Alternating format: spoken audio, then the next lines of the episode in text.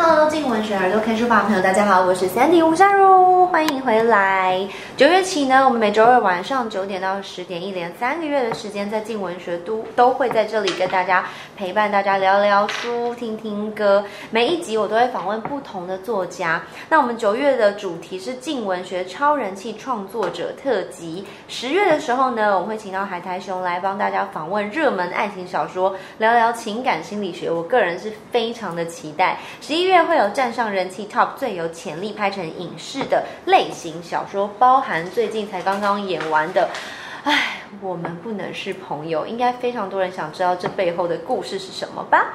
好，那我们今天呢，在介绍我的作者之前呢，先来跟大家介绍一首歌，胡文瑞的《新娘》。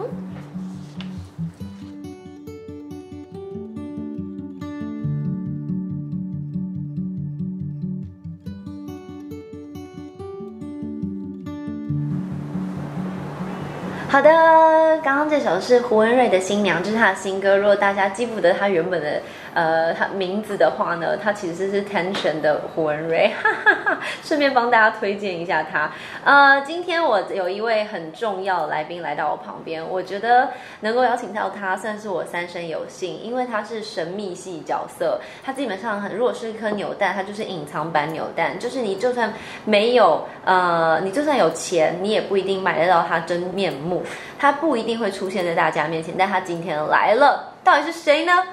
让我们恭迎 PTT Marvel 版爆红瞩目新星昆仑。Hello，大家好，我是昆仑。哎，你怎么那么淡定啊？我这么热情的欢迎你。好，不好意思。好，因为他本身呢，就是从来不会露出他真面目，他都是戴着面具出现在大家面前。可是呢，各位，我今天看到他，他虽然有戴他的面具来，但是他面具摆在旁边，因为他没有办法喝水，所以我看到他的真面目。等一下会好好跟大家聊一下。为什么会介绍他来呢？因为他其实是一个呃很有趣的作者作家，我非常的欣赏各式各样的作家。但是老实说，他的书名啊，让我一夕之间是吓坏了的状态。首先名字很长，呃，我没有办法瞬间一秒秒懂他到底要讲什么。然后呢，再来他是写恐怖小说，而这些恐怖小说里面又包含了非常多关于时事啊、关于人生啊、关于他对这个社会的观察，所以真的是让人非常的期待。而且他同时啊有非常多嗯很酷的一些头衔还有名讳，例如说它叫做年度作品点击率最高。还有年度作品追踪人数最多的暗黑鸡汤系作者，以上这些名讳你本身是知道的吗？呃，就有略知一二这样。略知一二，但你喜欢吗？这些称号？我怕大家会觉得有点过于，不过我对自己的作品是蛮有自信的。对呀，哎，暗黑鸡汤系什么意思啊？哦，就是因为我本身是比较悲观的人，所以我看事情的角度会比较偏负面一点。哦、然后我同时满脑子有各种满满的黑色幽默，然后我会把它做成一些梗图出来。然后就因为我觉得有些乐观的人他看看事情的角度会充满粉红色泡泡，那我就会想把一个一个戳破掉。天哪，太刺激了啦！可是你本人看起来一点都不像这样子的人呢。大家应该非常想知道长什么样子吧？哇，我的天啊！我等一下。哎，我又不能跟你合照，因为你也不能露脸，对不对？呃，没关系，我戴面具。可是你为什么？你为什么要设定就是不能露脸呢？嗯，就一方面是增加一点神秘感，一方面是保护自己，因为网络上各种有趣的。哦、呃，怕太红。我希望也可以有这种烦恼，对，我好希望。然后怕大家会就是说发现，哎，那就是昆仑造成人生的困扰，是吗？哎，对，因为我算是比较低调内敛的人，大家听我声音应该可以感觉得出来。哦，好的。但是你在官方设定上来说，你说自己是一个六十七岁、九十二公斤的天蝎座肥宅，各位，这就是一个骗局。他一点都不老，他很年轻，而且呢，他根本也没有到什么九十二公斤。他应该是，我看我目测一下啊、哦，目测大约是落在七十三公斤左右，可以可以证实吗？可以证实一下吗？呃，最近其实是八十啊，有到八十？有，我努力在吃。真的假的？我看一下，我看一下。有到八十，有有有有，哇，那你好，那不错，我帮你讲轻了一点，还 OK 啦，嗯、那就是那有肌肉啦，有在练吗？呃，有运动习惯，有运动习惯，你看看，看起来是紧实结实的。然后还有说天蝎座肥宅，为什么特别设定自己是天蝎座啊？呃，因为这个星座就敢爱敢恨，然后好的坏的都会记得牢牢的，然后特别会记恨这样。OK，、那跟我就是完全的，是人家会觉得很不搭，因为我狮子座，可是因为我两个妹妹都是天蝎，所以我其实很会跟天蝎座相处。跟天蝎座相处有一个呃很大的呃重点，就是有事没事不要直视他的眼睛，因为他会非常的不自在，他会突然觉得呃怎么了吗？你是不是想要打我？你是不是想要怎么样？他们有非常多的这个被害妄想的状况，所以我已经习惯了。但没有关系，既然他今天都已经出现，就容我来形容一下，因为毕竟我们是呃听众，我们没有办法把影像传递给大家。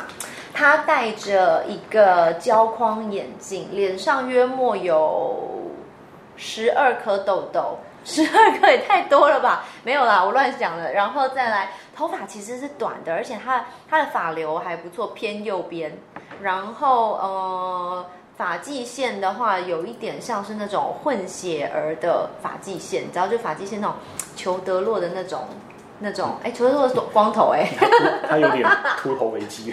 没有没有没有，他没有秃头，昆仑没有秃头，他就是那种你知道，因为你知道亚洲人的发际线其实通常都是圆的，嗯，就是顺过去而已。可是你是有凹凸的，然后他的头发发质是硬的，粗硬的那一种。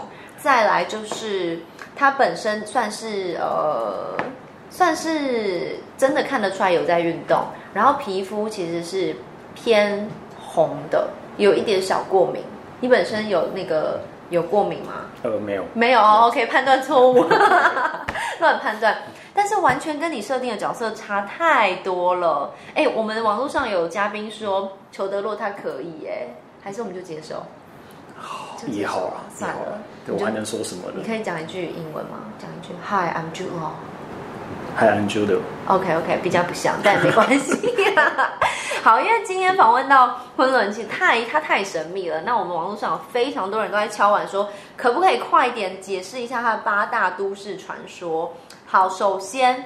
听说你做过一些奇特的职业，包含一个非常暗黑的职业，要在黑暗里执行，这是什么工作？嗯，就我曾经当过电影放映师，那我不管是待的机房，或是那种影厅里面，其实都蛮阴暗的。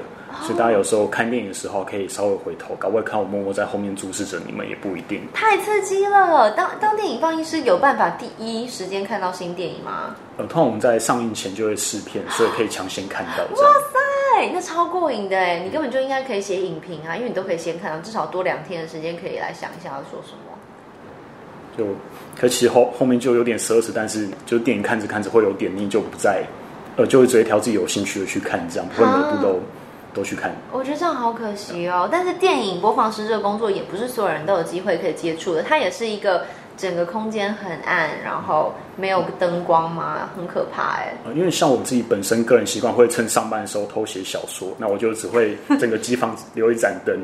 留一盏灯，嗯，就唯一就桌前那一盏灯，然后会看起来特别阴森。不过待久其实还蛮能专注的，我很喜欢那样的创作环境。哎，那你老实说，大概约莫在七月左右的时候做这份工作，会不会有点怕怕、惊惊？哎，就我必须要说，就机房虽然昏暗，但还好。我觉得最恐怖的是在影厅，就有时候我们我们需要试片嘛，所以我们在。就是戏院打烊的时候会留下来哦，打烊之后才试试片，因为就会影响到其他客人。然后特别是我觉得午夜前后，虽然你在影厅里面你只有一个人，但会觉得好像有很多人跟你一起看那部电影的感觉，好可怕。然后然后呢？那怎么办？你会故作镇定吗？还是干脆把那一切就邀请大家一起来一起玩嘛，一起玩嘛，这样？我会跟自己说，我不怕，我很好。我不怕，我不怕。果然天蝎座，你知道吗？把自己的一切都关在那个小小的壳里面，安全最重要。那如果是电影播放师这份职业，然后所以你同时做电影播放师，然后同时写小说，然后我这边资料竟然说你有在兼差当占星师，你居然连这个都有研究。那那为什么为什么会研究这个？呃，这边就我觉得算是小说加一点职业病，就是你赶稿的时候，你的除了工作脑区在运行之外，你的废文脑区也会特别的活跃，废文，对，你就开始想一些有的没有的。呃，那像我就有，当时就想到呃，唐立奇哦，现在叫唐奇阳，对，唐奇阳老师，唐奇阳老师就有那种星座运势分析嘛，那我就刚好那天强调，就想说试着写写看，嗯，然后这边有可以分享一下，像 Sandy 是狮子座的，对对对，哎，你知道我狮子座，我特别准备了一下哦，好，对，那狮子座的朋友要。注意哦，就最近要特别注意职场关系，要以和为贵。OK。那如果有人得罪你的话呢，不要急着复仇，你可以放着等到明天，呃，等到明年。啊、哦，等到明年。就君子报仇，三年不晚，这样。哦、我们先放明年，然后呢，你可以。做一些，比如说看电影啊、阅读，去转移你的注意力。嗯，那我这边有几本读物推荐，比如说像是献给杀人魔的居家清洁指南。喂，然后 就自入性行销，就自己可以可以可以有，这里有置入，Hello，大家听得到吗？这边有置入置入，就这么刚好是我本人的著作，这样。是的。那我相信可以达到很好舒压效果，因为它都是相爱相杀、血乱喷，不用钱的这样。哦，就是看开心的，又刺激又开心，然后内容又非常的动人。OK，但是不知道为什么你说你超级无敌霹雳讨厌水瓶座？呃，对，就因为我觉得水瓶座他们好像有点像宇宙的黑洞的感觉，我们一般人，我们正常的地球人没办法跟上他们的逻辑跟行为准则，这样，嗯、所以相处就会觉得有点呃，嗯，嗯，怎么样？就直接给他一个据点，这边讲出来可能会被消音掉，我还是不要讲比较好。不会啊，你就讲啊。嗯哔哔哔哔哔哔哔，原来真的都不能播，都不能播。OK，哎、欸，你知道其实有很多我我自己也蛮怕水瓶座的，因为水瓶座，我跟你讲，你去问十二个星座哪个星座最聪明？只有水瓶座会说水瓶座最聪明，但是明明就不是，但是他就是深深的相信，而且他就是一个很人本主义的人，所以他非常的相信，就是哦，你爱组游，那你就去组游；那你爱爱玩乐，那你就去玩乐，那你就一副好像哦，OK 啊，我都在替你着想样子，殊不知他都没有意会到别人要的是什么。你说我准不准？很准，我觉得他们就是专门在带来各种灾难。对，而且水瓶座常常就是你知道，不知道为什么走在路上就是会发生各式各样的意外啊，就是就是那种踩到掉嘛嘎的，也就是水瓶座，嗯、或者是有事没事，可能天上掉下一个花盆砸到也是水瓶座，就是水瓶座很容易碰到一些莫名其妙的事情。可是因为我身边太多水瓶座朋友，你也是因为很多水瓶座朋友才讨厌水瓶座吗？对，就有点深受其害，就现身说法这样，真受不了。哎，不过讲起来你是天蝎座，所以我猜水瓶座所有的痛苦，也有可能意外都是天蝎座造成的。这我不好说，但是我特别关注水瓶座的上班上班路线，这样要小心。对，一定要小心，他们真的太天兵了。嗯、但是这边如果有任何就是水瓶座，然后又是昆仑的呃这个读者的的海的女生们。怎么办？他们的就是失恋了耶！就看可不可以重新投胎，不要再当水瓶座了。你可不可以给人家一个机会？他如果很正呢？如果超正，只是他水瓶座，他超爱你。就是会有那种优先列下来的那种情呃那种呃优先等级嘛，只要水瓶座就啪、嗯、就一下就不用再看了，直接推掉。对对对对，水瓶座不行。所以应该说男女都不行，嗯、只要是水瓶座。哦，那好，那不然问你，你你本人哦，你本人昆仑本人喜欢的女友条件？既然不不能是水瓶座，那有什么？呃，首先要好相处。哦，那很容易啊。我觉得有点难。怎么会？其实就机车的人真的蛮多的，我觉得。哦，你说包含你自己吗？我是更机车那一种。OK，我觉得好相处的女生很重要。还有呢？然后要聪明跟独立。好相处、聪明又独立，我们在在这边提醒大家：好相处、聪明又独立的女性，麻烦你直接提供你的电话号码. 让我们可以联系你一下。因为女生、啊，你要好相处、聪明又独立，其实非常困难。嗯，可是除了这三个，你没有外貌上的要求吗？呃，因为我觉得就这三个条件满足之后，其实看久就会越来越加分。哦，跨顾 and 普那种感觉。嗯、那如果他是？聪明、好相处，然后又独立，可是他本身手脚都有蹼，你可以接受吗？你是说就青蛙那种？青蛙的蹼，鸭子的蹼，像欢啊欢啊欢啊那种。那他会，我觉得用有蹼的话，他可能打扫会更方便。然后我觉得好像是加分哦。可是他走路就会这样啪啪啪啪啪啪啪，你可以接受？那吃东西不要嘴巴不会发出声音就可以。不会，因为只有手有蹼啊。嗯可以接受，可以可以，可以接受。我比较讨厌是吃东西嘴巴会发出声音那一种。哦，对对对，因为还是要有礼仪嘛。OK OK，所以各位，如果你手有蹼的话，不好意思，你已经被淘汰了。我们我们会不会等下有读者就愤怒，就是告我们说有蹼错了吗之类的？好。讲完你喜欢的这个女生必要条件，我们来聊一下。呃，曾经也有人讲说你算是被创作耽误的厨师，你也太多才多艺了吧？为什么会有这样的一个称号啊？我就是又讲到说，刚刚那个废文脑的运作，就是赶稿的时候就会开始想一些很强的东西。嗯、那加上我本身是很喜欢给读者带来一些惊喜的那种满怀恶意的作者。嗯，然后有一天我就想到，哎，我可以把珍珠奶茶，因为当时日本很流行珍珠料理嘛。啊，对呀。我就想说跟台湾的特产融合，我就加入真奶加臭豆腐。什么啦？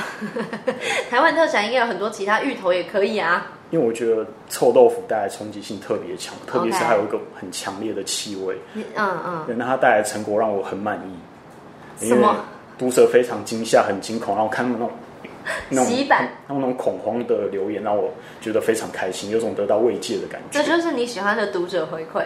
对，我很喜欢看读者惊吓的那种反应，这、啊、是我当作家一个成就感来源之一。那你真的有吃吗？哦、还是你只是吓大家？就我尝试这些料理的时候，一定是秉持着最后会吃完不浪费食物才去做尝试。好感人，你同时还是地球小煎饼，我很替你高兴，因为这不容易啊。但你那你吃的口感如何？其实吃起来，吃起来就变有点像汤豆腐，它那个臭豆腐的臭味都被蒸奶给融合掉。然后、哦、你不是只有珍珠，是蒸奶哦。就珍呃珍珠先摆好，就摆盘很重要嘛，然后、嗯嗯、再然后珍奶。就奶茶淋下去，有像那种小瀑布那种感觉。Oh my god！看它在那臭豆腐上蔓延开。哦、oh，好可怕！那世间美景，我觉得。世间美景，我们已经有我们已经有来宾说好认真爱食物，然后下面人说不要再玩食物了，真是够了。那你还有做其他料理吗？还是目前就是粉圆就这样？呃、我还有做过就是就蛋饼，然后我蛋酱里面加珍珠下去，然后做成蛋饼，哦、然后再淋奶茶，就变成湿的奶茶。那那怎么样？吃起来怎么样？像蚵仔煎甜的蚵仔煎吗？嗯，就是有点像浸湿的那种饼干。天哪！其实口感不是很好，但是我觉得也是可以带来惊吓，所以我很开心那个成果。好可怕哦！我帮你点一首那个卢广仲的《拍加蚵仔煎》，拍加蚵仔。哦，没有这首歌是吗？哦，那是广告歌曲。我们这个吴清吴清玄悬在空中，他说真奶臭豆腐真的好吃，他还激推哦。对，其实就是后来我的读者一开始他们很抗拒，对，然后后来可能是有点被洗脑吧，他们真的去尝试那些我我弄过那些珍珠料理，然后变成后被他们吓到。嗯就一报还一报的感觉。那他们教你，你也要去学。我觉得这样会是一个很好的互动。我觉得这个业障最好就此打住。就此打住，你也是会怕，对不对？肠胃也不是很好。嗯、我们在这边特别送昆仑一些胃药，自己备着用。那同时，居然居然还有人说你有一个非常特殊的，应该这算职业吗？就是呃，应该算是一个小画家。你居然有一个超级摇摆，就摇摆，超级摇摆货车说你好的贴图，而且是真的在 Line 吗？在 Line 上面有在贩售？有，有就已经上架了，然后莫名其妙审核过三个系列，就三单都有过。然后因为我在读者里面，就他们是读者公认的灵魂画师，他们有时候 cue 我画一些图。用小画家画一些图，对，像之前有人要我画皮卡丘，嗯，那我画成那种非常惊悚猎奇的风格，这样。你本人真的很猎奇，对，就一点恶趣味啊。是，结果你把它，你把它做成贴图就算喽。各位，它还上架第三弹喽。这个社会怎么了？拜托，大家可以解释一下吗？因为好，大家现在可能因为在听歌，所以没有办法，呃，因为在听我们的广播，所以没有办法去看。欢迎等一下呢，在 Line 上面去打。超级摇摆货车说你好，这个贴图它已经有三种不同三部曲，就跟它的这个呃清洁指南系列差不多了。它里面图图有一个玄机哦，对，就是我只放了两种底图，然后只是字的排列不同，然后用不同的梗下去，因为我想挑战说赖的审核机制到底有多诡异。结果过了，对，然后真的很诡异，我自己也吓到。图是一模一样，只是字不一样。对对对，过关就算了，还出到第三版，嗯，然后有人买吗？呃，有，我看到那个做贩售通知，我吓到，我想这世界怎么了？这是你真正买，不是什么二舅妈给你通知？嗯，不是不是，就莫名其妙有有人有那种购买的金额进来，好离谱哦！但有人说摇摆货车没有喵喵田猎奇，喵喵田是怎么一回事？哦，就是我又是我之前写过写过的一个废文，就是我自称老家在屏东是开。那种苗苗田农场，OK，就种了草下去会长出猫来。哦、oh，OK OK，然后真的蛮猎奇的。所以，哎，请问，我不知道哎，我觉得我们可能下集要请一些可能一些法师之类，先搞清楚这样子的行为算不算，到时候会下地狱。因为你根本就害死超多读者，先让他们吃奇怪的东西，嗯、再让他们相信屏东的土种得出猫来，然后再让他们去 LINE 上面花钱买奇怪的贴图，然后成为你莫名其妙的一个收入来源。就我觉得这就是，反正就一个愿打一个愿挨。我觉得我的读者其实也很乐在其中。那可能有点被我的，因因为我有点自称我自己是个药头，他们就是底下一些腔调的人，我就是有点像那种很奇怪的那种铁粉的感觉。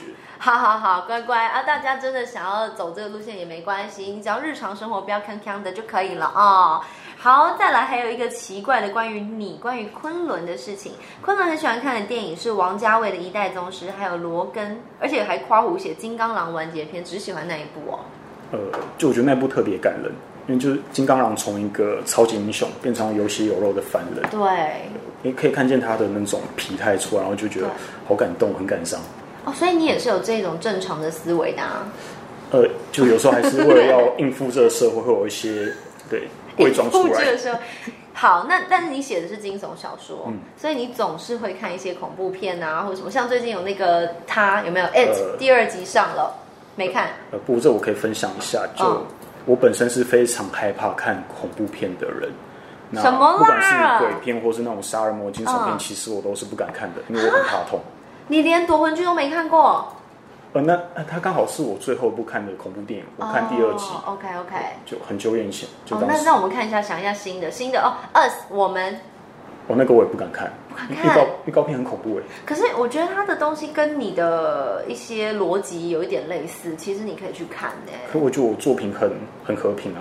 好，我们等一下讲到那一个 part 的时候，我再来告诉你为什么。好，再来要来看一下，我们现在要在开在网络上面呢，开放粉丝来问昆仑三个问题，我们会选出题目来问他，所以请大家可以开始提问喽。好，在介绍昆仑真正的作品之前，因为目前为为止我们都还在聊这个神秘的角色，完全没有讲到他任何作品的部分，所以我跟你说，写脚本的人水瓶座，哦，跟我有仇。对，所以我们等一下要想尽办法来扭转乾坤，好好的来聊你的作品。那我们先来点一首歌，你要点哪一首？呃，Sucker for Pain，它刚好是自杀突击队的主题曲。这部你有看？有让我非常失望，所以我特别记记得这首歌，就要做一个纪念。以后看 DC 的电影要先小心看一下口碑。天哪，DC 的朋友如果在听的话，We love you and we're sorry about it。是他本人的立场，不代表本台的立场。那我们来听一下《Sucker for Pain》。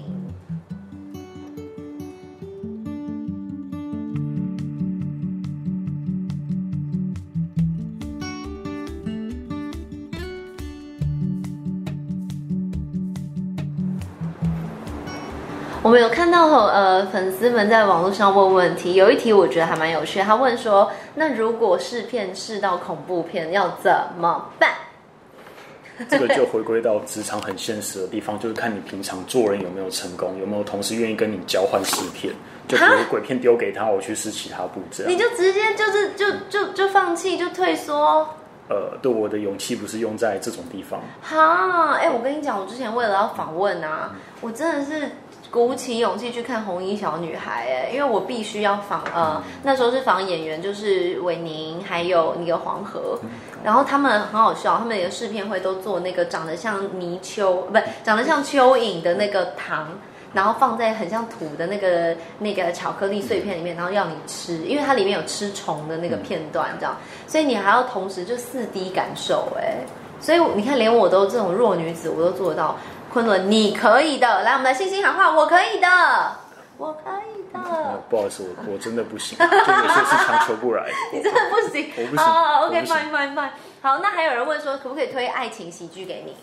呃，我也不看言情片，不好意思。什么？可是我会看王家卫，就觉得很矛盾。对呀、啊，你在讲什么啊？嗯，就要一代宗师也还蛮，也是蛮蛮有感情的、啊。就是用武侠外皮去包装那个感情戏。OK，所以你偏爱有点武侠类型的，对，或是像王家卫这么闷骚的才可以。哦，OK，OK，OK，重庆森林。哦，我很喜欢，很喜欢。OK，那你会不会喜欢看那个师父？哦，师父好看吧？那部我重看好几次。我也是哎，深爱。我觉得每一句话都有它的意义存在。嗯、好，我们今天不给你们接受推，但我们反推你们《师父》这部电影。一定要去看看八遍之后写心得报告，知道吗？还规定大家这部你喜欢他什么？就其实他跟呃，他跟一代宗师写的编剧就写台词的编剧是同一个，嗯，所以他们其实就虽然有人会觉得他们的台词很刻意，但我很喜欢这种刻意感。对，就是就每句话都我就可以印出来，就这样贴在墙上，然后天天看，就觉得好好开心哦。我印象很深，因为它里面讲说，你今天吃了几只大闸蟹？我吃，他给我五十只，五十只大闸蟹。你乍看真的看不懂他在讲什么，因为他呃，我有访问他的导演，那导演就讲说，呃，就是重点不是，它不是一个功夫片，他是在讲。呃，应该说它是一个在讲武侠的这个概念的电影，它重点不是哦各种功夫，而是它这个武林里面的一切这样。嗯、所以你仔细去看这部电影会很有深度。好的，聊到这边，目前我们的节目只剩下三十分钟，我们还没有介绍到昆仑的作品，哎，怎么会这样呢？不行，我们不能被这个水瓶座的漩涡带走，我们要回到。你本人的作品来。好，首先先跟大家介绍一下，呃，昆仑大概在二零一五年的时候开始，应该说是因为喜欢创作嘛，喜欢写小说，开始把自己的作品上传到论坛上面。然后呢，结果 PO 上去之后，有一段小小的有趣的故事。一五年 PO 上去的原因是什么？呃，因为其实我当时就目标是想要当作家，说一边工作一边写小说这样。嗯、那一开始想说先写短篇练笔。然后就找 PTT，因为它算是一个曝光率比较高、比较感觉比较有机会被人看见的地方。嗯，那可是很不幸的事与愿违，我当时贴出去之后，其实还没什么人看。嗯，然后是一直到后来，对，我 就蛮以为哎，这边曝光率会比较高，就发现还是没人看。其实当时蛮灰心的。对啊。然后后来直到我贴出了献给杀人魔的居家清洁指南，就一夕之间被推爆。那我想可能是标题比较耸动的关系吧，可以吸引到大家有兴趣点进来。哦，对，那。但我觉得也是要故事本身够好，不然但是标题的话，其实没办法吸引那种群众一直看下去、看下去这样。对啦，其实你的标题都非常有趣，献给杀人魔的居家清洁指南。就算你不是杀人魔，你也会忍不住想去看一下，嗯、然后也忍不住想要知道说，哎，里面到该不会真的都有讲到要怎么样清洗字啊，要怎么样把这些痕迹擦掉啊？就是有太多太多想象的画面在里面。那不过你从 PO 自己的呃作品上传上去到论坛。那是一五年，一直到这一个作品《清洁指南》系列，哎，也差了两年的时间呢。到一七年才，也算是一七年才磨出来，让大家注意到你。那这个过程呢，突然爆红，有没有觉得怎么办？我人生要不一样了。I believe I can fly。嗯，我觉得，其实我觉得，就那只是一个入场券的感觉。你爆红其实也不能代表什么，就只是代表说你可能有机会被出版社看到，但。我觉得你作为一个作家，你还是要持续创作，不断发掘新的题材。那我觉得，呃，自律是很重要的一块东西，特别是你这种作家，会有点像那种自由业的感觉。如果没有自律性的话，其实很容易就整出坏光光。OK OK，所以所以你你在创作这一系列的时候，也刻意的就是把，这其实就是营造了一个世界，然后这个世界里面的一切也呃，我们今天先把书名念给大家啦，先让大家理解一下为什么它这么的难以理解。OK，清洁指南系列四部曲，刚刚讲的第一个是献给杀人魔的居家清洁指南，再来第二部呢，呃，不能让老师发现的霸凌日记。好，再来第三部。被收购商遗忘的装饰记录簿，装饰记录簿，然后再最后一步第四步，送往待宅乐园的牧人赦罪券。牧人赦罪券，OK，好，因为它首先它真的蛮绕口的，嗯、所以真的不是一般人可以背得起来的书名。嗯、但是这些书名，首先他们字数一模一样，然后呢，他们都有一个共同的特色，就是他们都是某一种书啊，某一种本子，什么指南啊、日记啊、记录簿啊，最只有到最后赦罪券是不一样的东西。嗯、但是为什么是用这样的逻辑去创造你的世界跟这个社会？这其实一开始最初我在写清洁指南的时候，它本身就是。里面的主角会带给萨尔摩一些清理现场的小撇步，所以会所以叫清洁指南这样。嗯、然后后来到第二部，因为主角是一个国中生的女呃国中女生，嗯，然后她是在班上被霸凌的情况。那想到国中女生的话，就想到写日记嘛，哦、所以就叫霸凌日记这样。哦、那到第三部发现，哎，怎么前两部都是用那种书本当当标题，所以就要按照这个惯例就。就也是用纸本来当它标题名，就变成这样刻意设计下来了。其实蛮有趣，因为它真的也就做成了一本书，所以你在翻阅的时候，你甚至会觉得哦，这是一本指南，这是日记，这是记录簿。而且你在写霸凌日记的时候，你还要上网去找资资讯。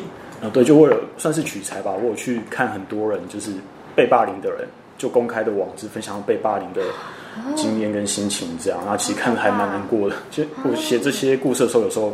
为了要收集题材，其实看自己会觉得有点呃负面的影响，就要想办法自己调试掉。这样，就像你里面有个角色被呃被霸凌崩坏黑化的复仇少女，这个角色其实就是这这个这一本里面出来的，对吗？对，她是主角。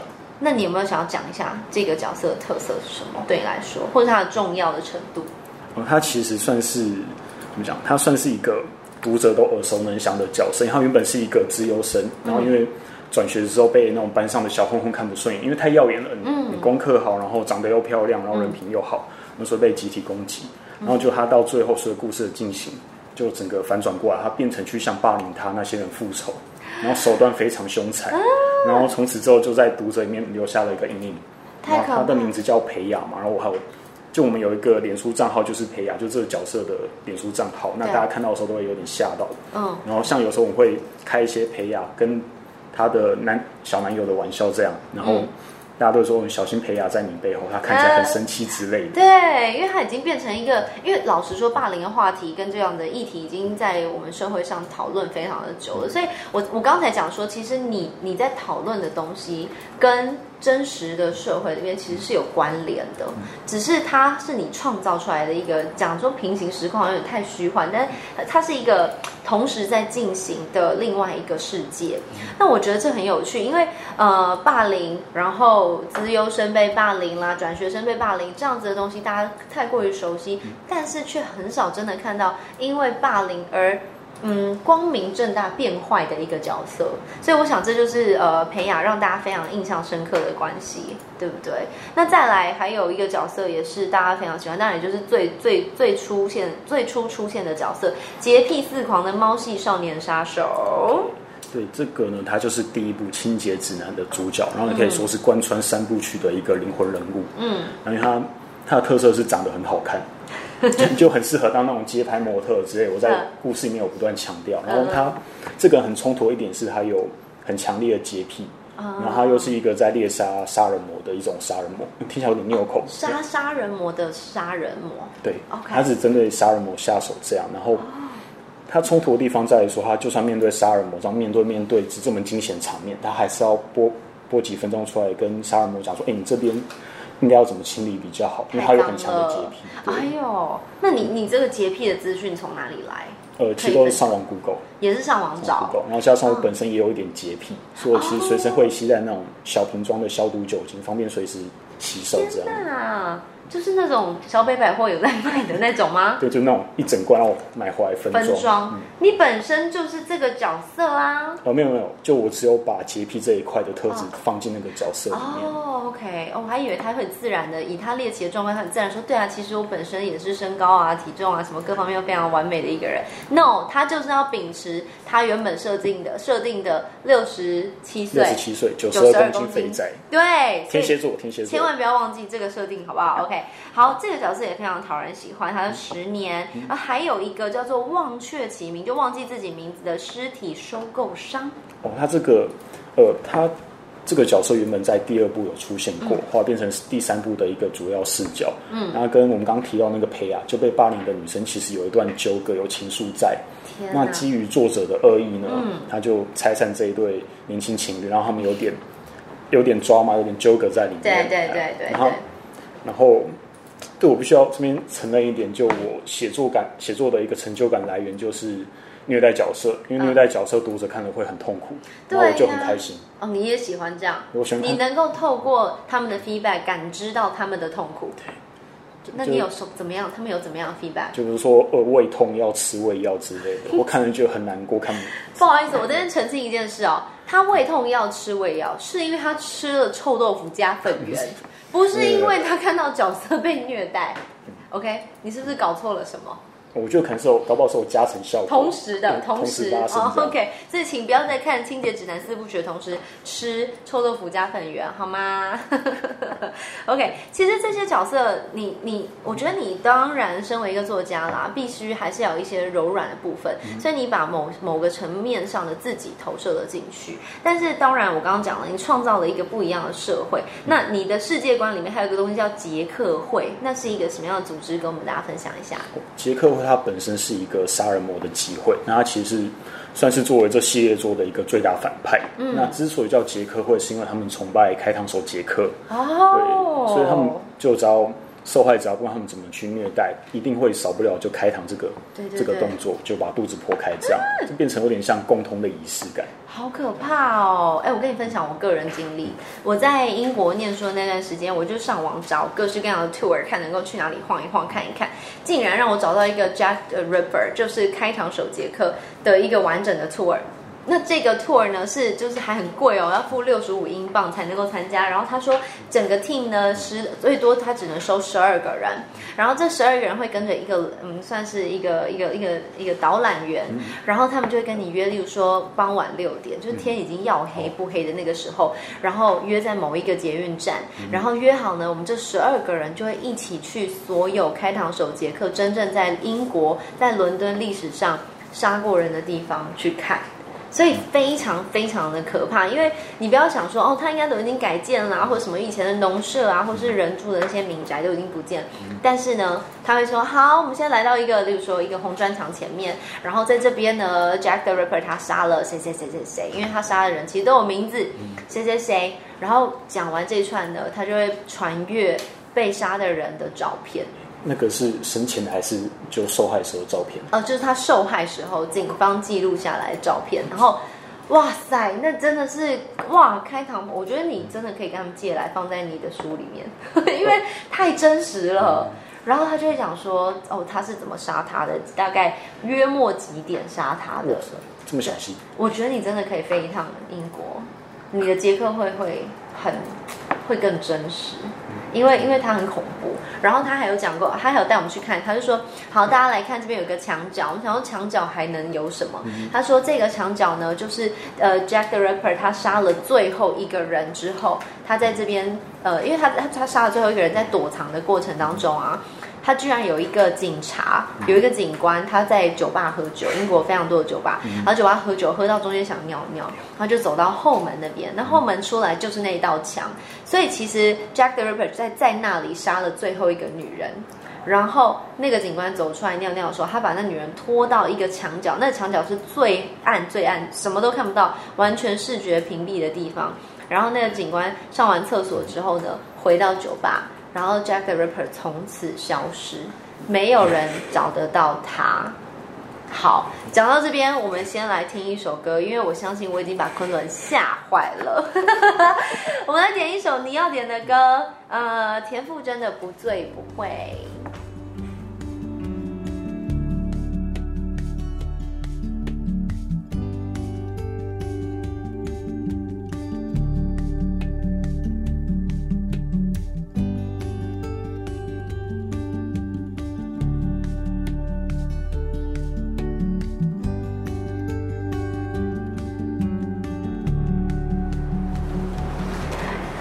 什么呢？为什么为什么要选《不醉不会》这首歌呢？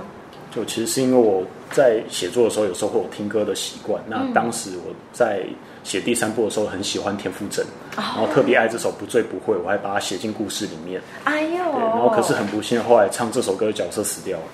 没有关系，这就是你的个性，你就是你非常愤青的角色啊，就是要把大家喜欢的东西，就是要把大家呃开始投射自己的情绪进去的角色，全部把它拉掉，让大家不舒服嘛。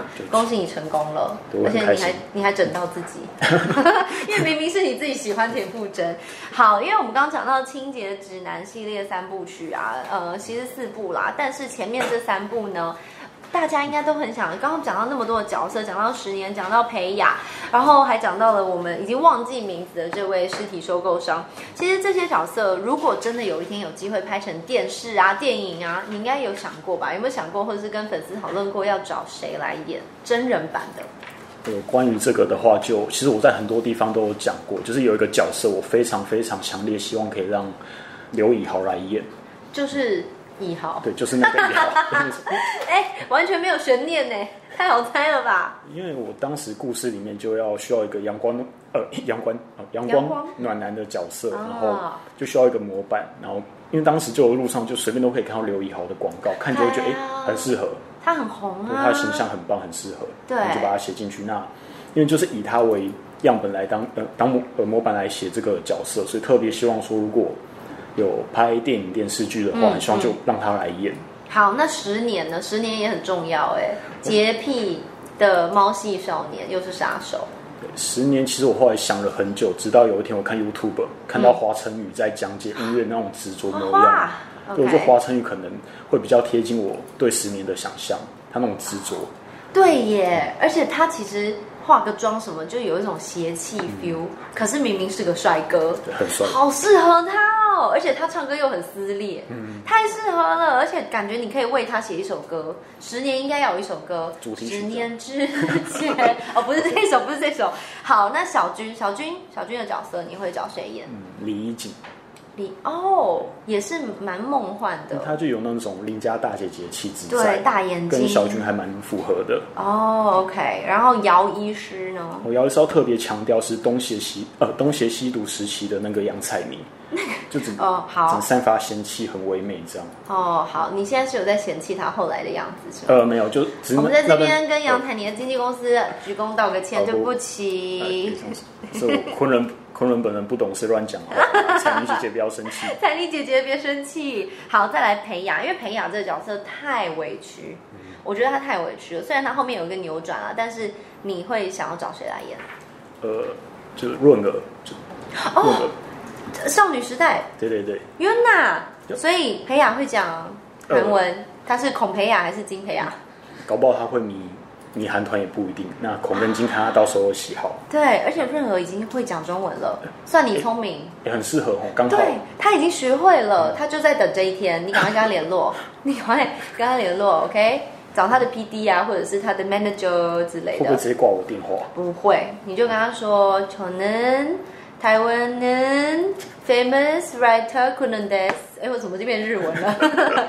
有机会，长相清秀，可是被霸凌。嗯然后他演坏又很很有那种冲突冲突感。好，还有最后一个传汉。传汉，或是也有限定造型，就是呃，有个演员叫蒋劲夫。对，OK，但不是台湾的。然后他中国中国大陆演员，大陆演员蒋劲夫。对，而且像传汉他本身不是平头，但是我看到蒋劲夫理平头的发型，我觉得很适合。我因为为了他把传汉改成是平头的造型。哦，OK，可以啊，因为反正传汉没有经纪人嘛，你 要把它改成什么样都可以。但是人家蒋劲夫，你要跟他讨论啊。这些角色如果真的能够成真，我一定第一个成为你的粉丝，我一定第一个去看影视作品。但是首先他要有机会嘛。所以，我们今天有一个非常重要的事情要跟大家宣布，就在这一刻九点五十二分的时候，要告诉大家《清洁指南》系列三部曲。对，就是大家引颈期盼这么久，终于迈出了影视改编。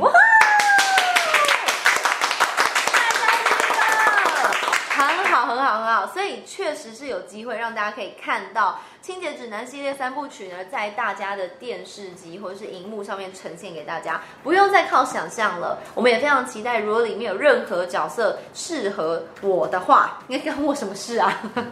适合我的话，你也可以来跟我说。哎，有吗？有没有什么角色目前适合我？拜托不要是其中一个尸体就好。不会不会，就可以。哦，可以，就小军的公司同事之类的。公司同事，请问他戏份够多吗？还蛮多的。确定？很多。他很强吗？不会，但是让人印象深刻。让人印象深刻。他的设定笨吗？呃，他们后来被做成那个人肉派了。哎呀，太可怕了！好好好好，没关系，到这边为止，我要休息一下，因为我真的觉得，首先当然是很替你高兴啊，但是你刚刚那边讲人肉派的部分，我是觉得有点头痛。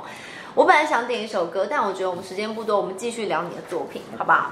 好，因为之前呢，呃，这个最近有一个很有名的电影叫《返校》啦，就是这个王静演的《返校》已经要上映了。不过我们镜文学出版的《荧幕判官》这一部对你来说也很重要，因为其实《荧幕判官》它原本是游戏改编成的小说，它本来是一个游戏，然后是在讲一个呃台湾史上重大刑案呐、啊，你可以跟大家介绍一下。就他这部故事主要是在讲，就多年以前发生一起弑父案件，然后多年后名嘴名嘴就在电视上面讨论这起案件，然后因为你知道媒体就为了增加那种收视率什么，所以会特别耸动，他们有各种加油添醋进去。那比如说他们说主角有暴力倾向，在学校殴打同学，或是好像吸毒啊，平常很晃神，在路上路上晃什么的。嗯，那我就用过去跟现在交错的方式去描述整起事件的经过，那同时替主角平反，因为其实。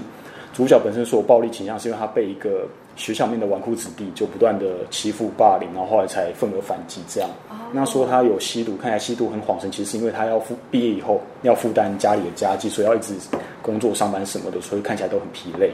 那其实都是一种误解，但是就名嘴为了增加那种观看数，就这种各种加油添醋嘛。那我觉得。就隔着荧幕，大家都可以从一种判官去审判，说这个人到底有没有罪。啊、嗯嗯，其实像这块也，我觉得对现在也很重要，就是有一个像是媒体试读，当然不管是新闻媒体啊，或是那种各种各种社交软体，其实上面很多假消息在流传，或是有些人就故意去扭曲真相，或是遮蔽部分事实，就会营造对自己有利的风向。这样，那我觉得就是不管是过去或现在这一块都是非常重要，需要警醒的部分。对，我觉得其实好玩的就是它本来就是一个，也是一个 I B I P 的一个转转换啦，因为它原本是由光穹游戏 Eighteen Light Game 设计的一个游戏，那它当然就是以这个故事为背景，可是当它延伸出来了，它也多了一些不同的角色在里面。嗯，就是我，因为它算是改编，呃，从游戏改编成小说，但我就不想要完全照着故事走，嗯，应该说就是想要放一些自己新的血肉进去，那同时又不。违背那种故事想表达的主旨，这样，所以我放一些新的情节跟新的角色进去。那里面有一个配角是我额外创造出来的，是校刊社的社长。那之前我遇到那种光球游戏的团队，就跟他们一起有活动，这样，那他们有分享说，分享说他们很喜欢校刊社社长那个角色。对，那我有点受宠若惊，因为他只是一个 小配角，比较没那么突出而已，但他们很喜欢，让我觉得很开心。是是是，因为我我觉得，呃，当然前阵子大家最热门在流行讨论，当然就是娱乐距离。所以它虽然是不同时代背景，但是同样的这种媒体。讲严重一点，媒体杀人，或者是说媒体办案这样子的状况，其实到现在都还是在呈现当中。这也是为什么我刚刚一直在讲说，你创造出来的社会跟我们现在社会它是相呼应，但是却是又不同走向的。所以非常期待，说不定没那个《荧幕判官》这一部最后也有机会可以拍成影视作品。那你接下来呢？接下来的作品有没有其他的题材啊，或者是不同的计划可以跟大家分享？毕竟您加入进文学了。其实最主要的话就是清洁指南系列，我会把它先延续下去，至少是一年一部这样。然后我目前正在着手写是一个 YouTuber，然后被骚扰的故事这样。那最后面也会有一种呃整组崩坏掉的展开，就是符合我昆仑的风的风格。那大家可以期待一下。然后胃药也是要准备好。那同时还有一个比较大的野心，是我想要写世代对立的东西。可因为这个题材很。我就很不好掌握，所以我还在慢慢酝酿。是，那你有没有期待？例如说，呃，接下来呢？例如说，五年内你要不要达到一个梦想完成的境界？就其实我目前，呃，是个没有梦想的人呢。就除了一直写之外，我不知道自己还要做什么。是，我觉得我生活还蛮单纯的，就是一直写就对了。好啊，因为你有这么多粉丝在等你，真的也就是继续一直写下去。所以大家如果还没有关注昆仑的话，你跟大家分享你的 Facebook 叫做你的呃粉丝专业，呃就叫昆仑。你去看那个是用很奇怪的字体拼凑成的血红字，就是我了。它是两个都是上面有山的，然后昆仑，然后呢大家也可以注意哦，因为清洁指南四部曲呢都已经可以有都有书了，都有实体的书。那荧幕判官也有实体的书，所以希望大家真的可以去支持它。那当然啦，其实。其实我们在呃呃，我们之前就已经说过，我们在直播的过程当中，只要在呃直你自己的 Facebook 上面有公开分享我们直播的链接，然后标记静文学耳朵 K 书吧，就有机会抽 KKBOX 九十天的体验序号。所以千万不要错过今天的话，你只剩下两分钟的时间，千万不要错过，只剩两分钟，赶快把它抛出去。我们还是要送这个九十天的体验序号。那今天当然是谢谢昆仑来跟大家分享这个，呃，他的作品包含非常高兴，刚刚也跟大家公布了《清洁指南三部曲》已经卖出影视版权。那接下来不知道他会有什么样新的创作，我们期待他会有更好的作品。我们就先这样，下一个礼拜我们会有台北人，也就是昆仑在镜文学平台上强劲的对手之一，邀请他来，也邀请大家重新回到我们 KKBOX 的耳朵 K 书吧，拜拜。